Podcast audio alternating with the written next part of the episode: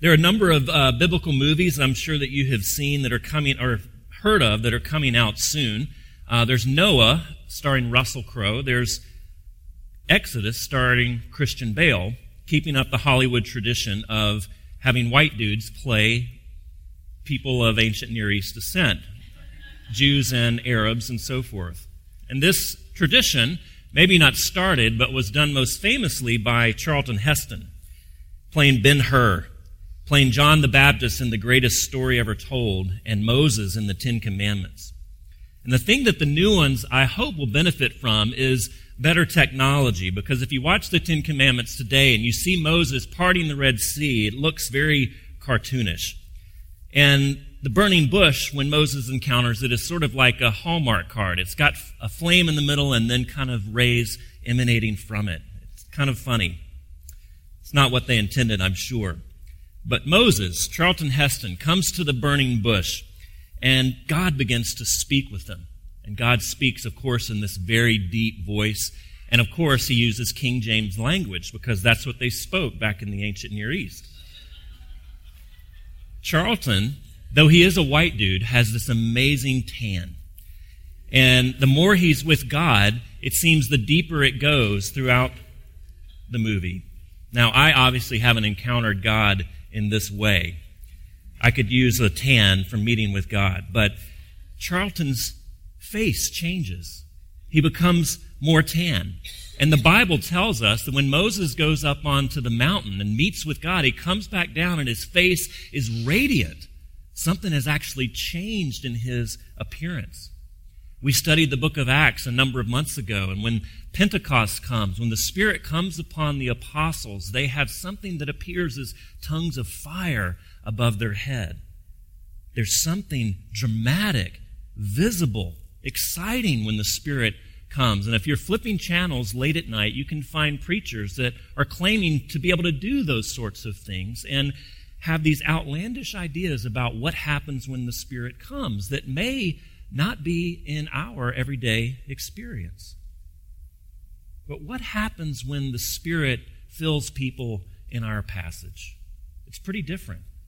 The things we read about, the Spirit changing people, they're pretty mundane. They're pretty everyday things. They're how we talk. They're how we use language. They're what we do with our money. It's how we think about how we use our time, how we use our bodies sexually, it's that we become more thankful for what we have, that our hearts long to be able to worship God. Pretty mundane, everyday things.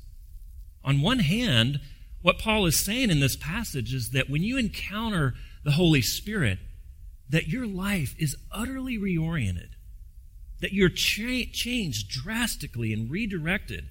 And those who were around the apostles in those days could tell that something was different about the way that these people went about life. So different, in fact, that they accused them of being drunk.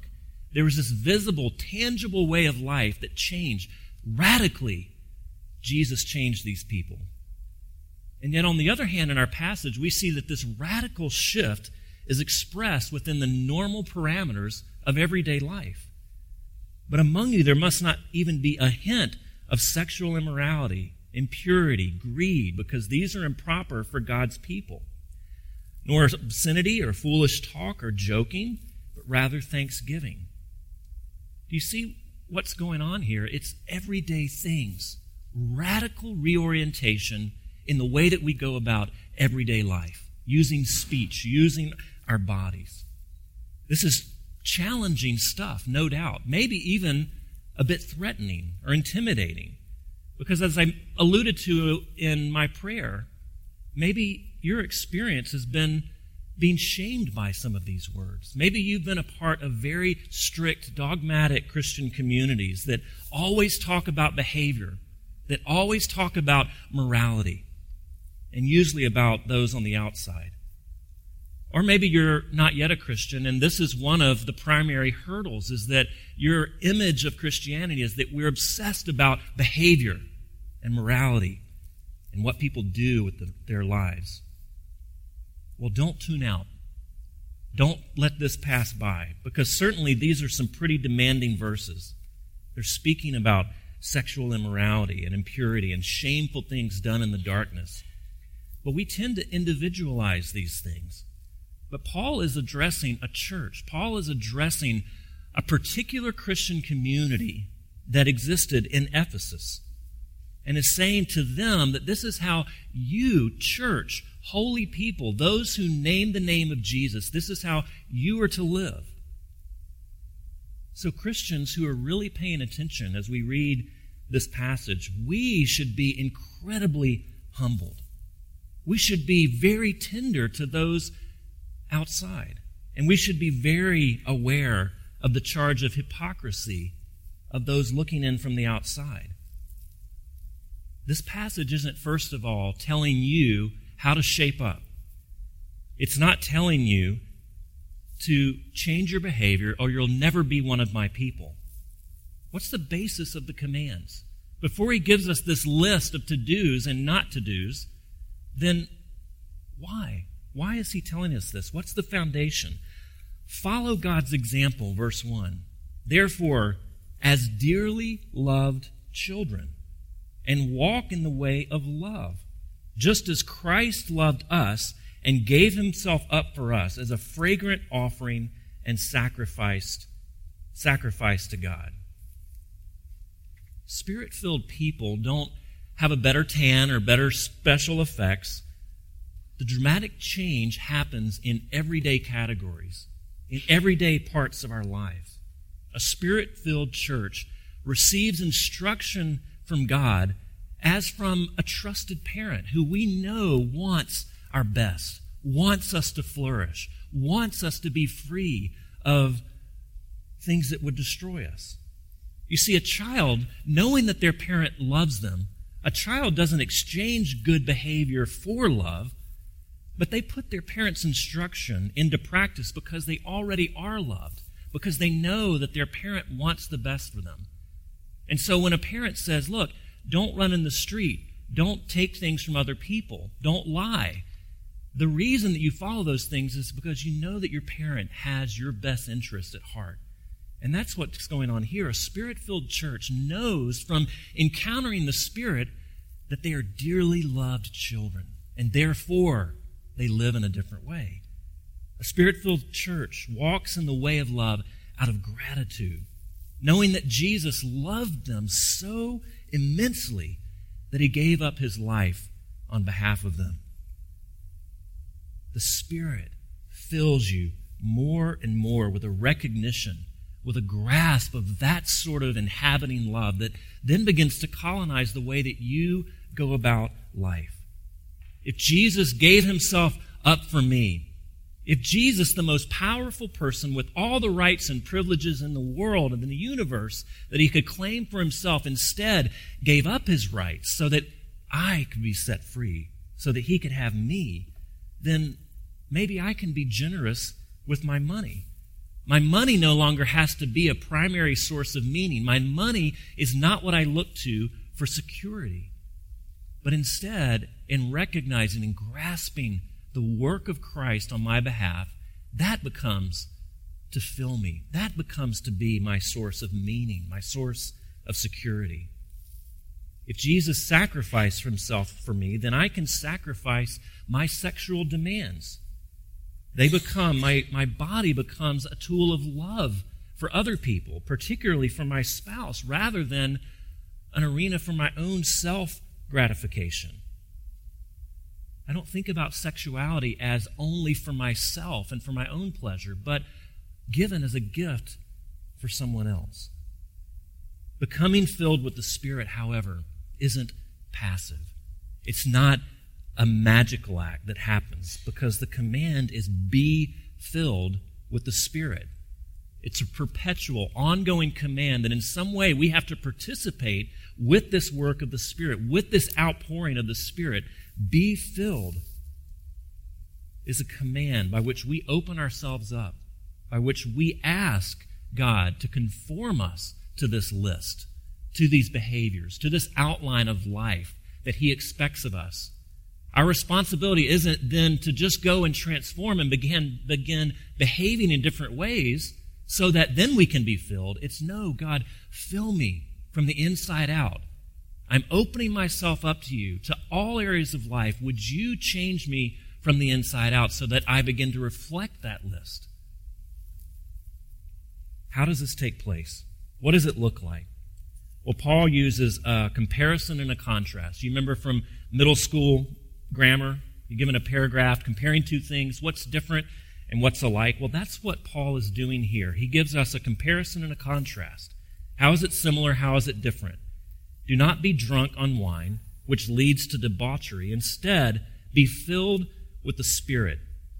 There's some ways that being drunk is similar to being filled with the Spirit, and there's some ways that it's radically different.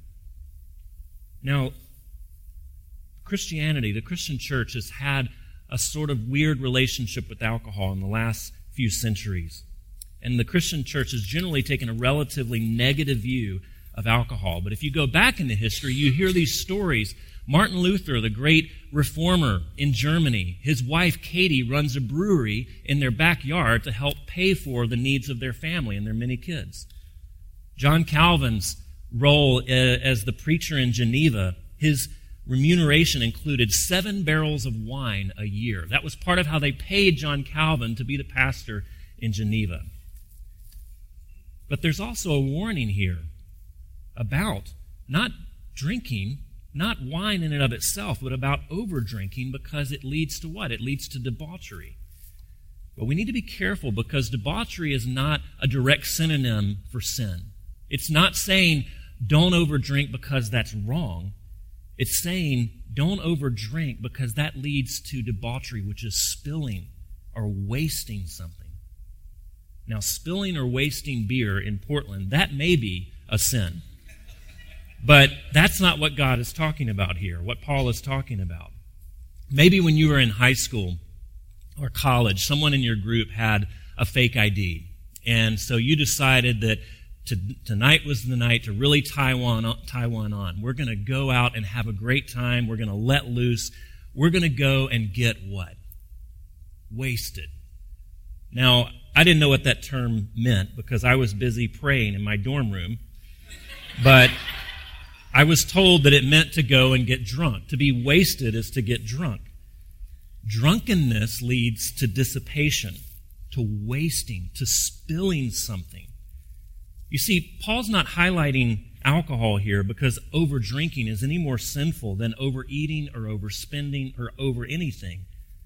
But what it represents for Paul is the opposite to a careful life, to a wise life, to making the most of every opportunity. It, it represents folly and waste and spilling over the gifts that God has given you, making poor decisions. As Homer Simpson says, alcohol is both the cause and the solution to all of life's problems. In excess, alcohol takes us out of reality. It dulls us to real life, and it's easy to become dependent upon that as a false solution, as a form of escaping from life.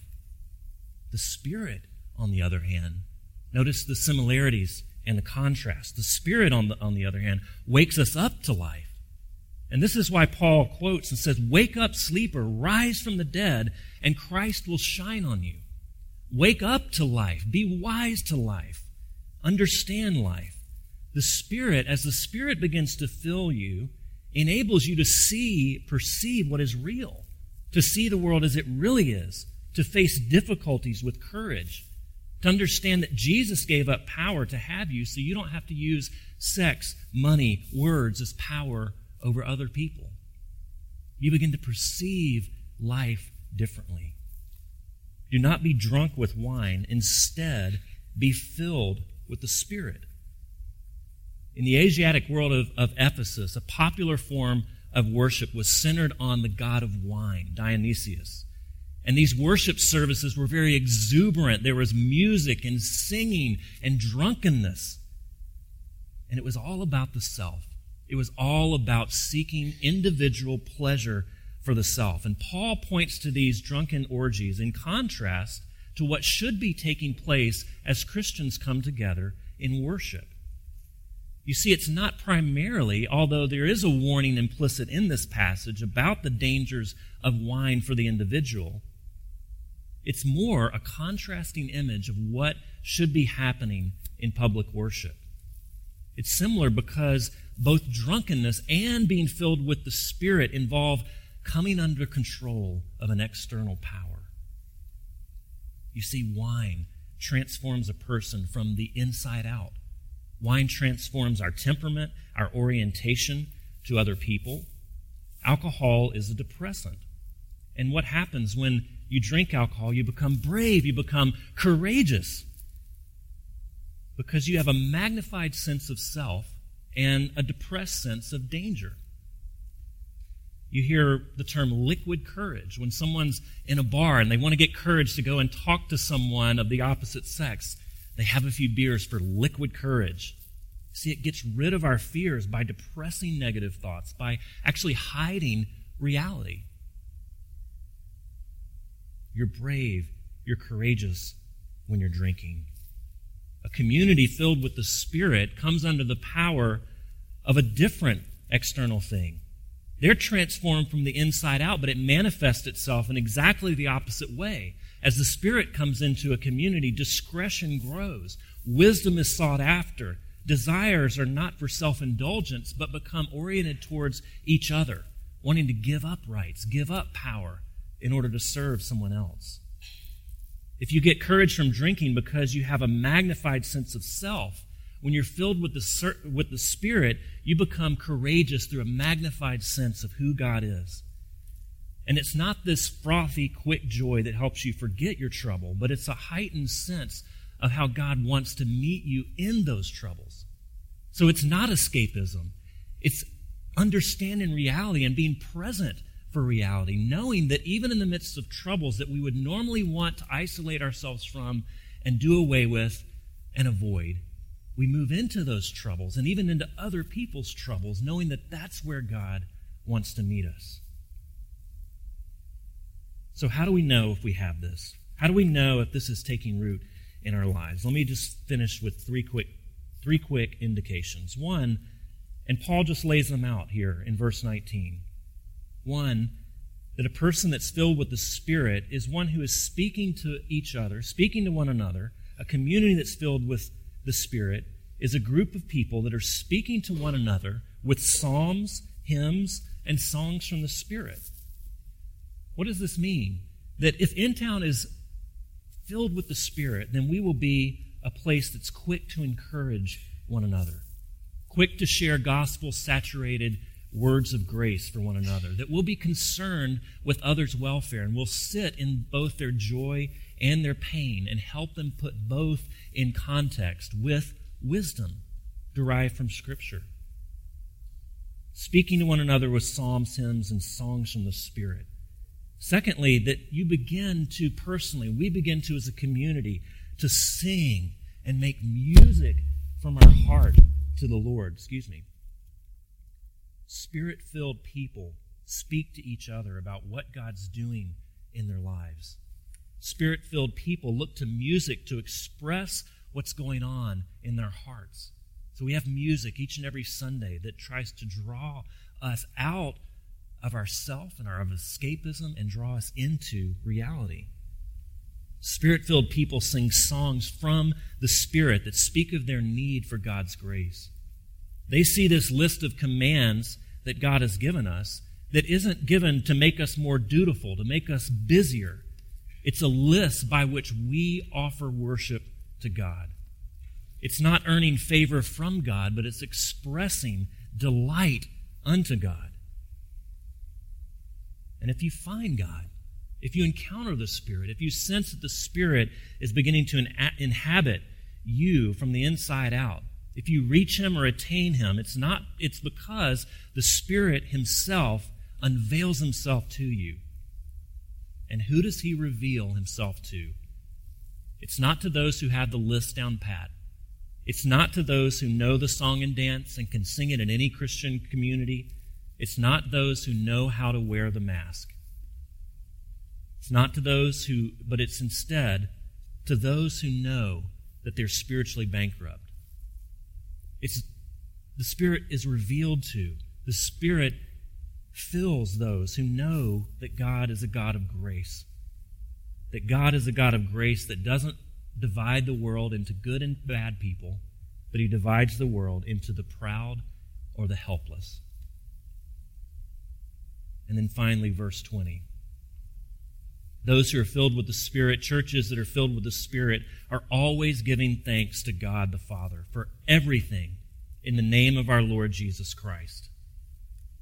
Often a popular conception of Christianity is stop doing evil so that you can make God happy and get him off your back. Stop doing evil or God will cause calamity to come upon you. But instead, give thanks for everything in the name of the Lord Jesus Christ, on whom all calamity came, on whom all evil was laid. Don't do evil because Jesus absorbed evil on your behalf. That the calamity of this world was laid upon him, and he gladly absorbed it and took it into his own person on your behalf. So give thanks, knowing that evil is real, that calamity is real. We're not being told to just put a smile on our faces and pretend that evil doesn't bother us. It's very real. Christianity says to be wise to it don't downplay it, but have the courage to face it. And there's nothing that says evil is real. There's nothing that says that there's calamity in this world unlike like the reality of the cross. There's nothing that says, however, at the same time, that evil doesn't have the last word like the cross and the resurrection. Jesus went and paid for your sins forever. Be filled with that. Be nurtured with that. Be filled with the good news. Open yourself up to be changed by the sensationally good news that Jesus loves you and gave himself up for you. Let that be squeezed into every part of who you are. And then walk, then obey, then worship. Let's pray together. Lord, we pray that we would be a changed people.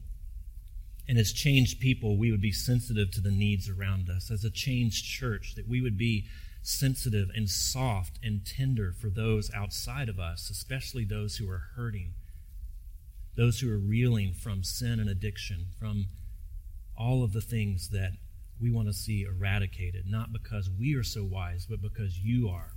And you have engaged your church in the work of bringing justice where there is injustice, of bringing light where there is darkness.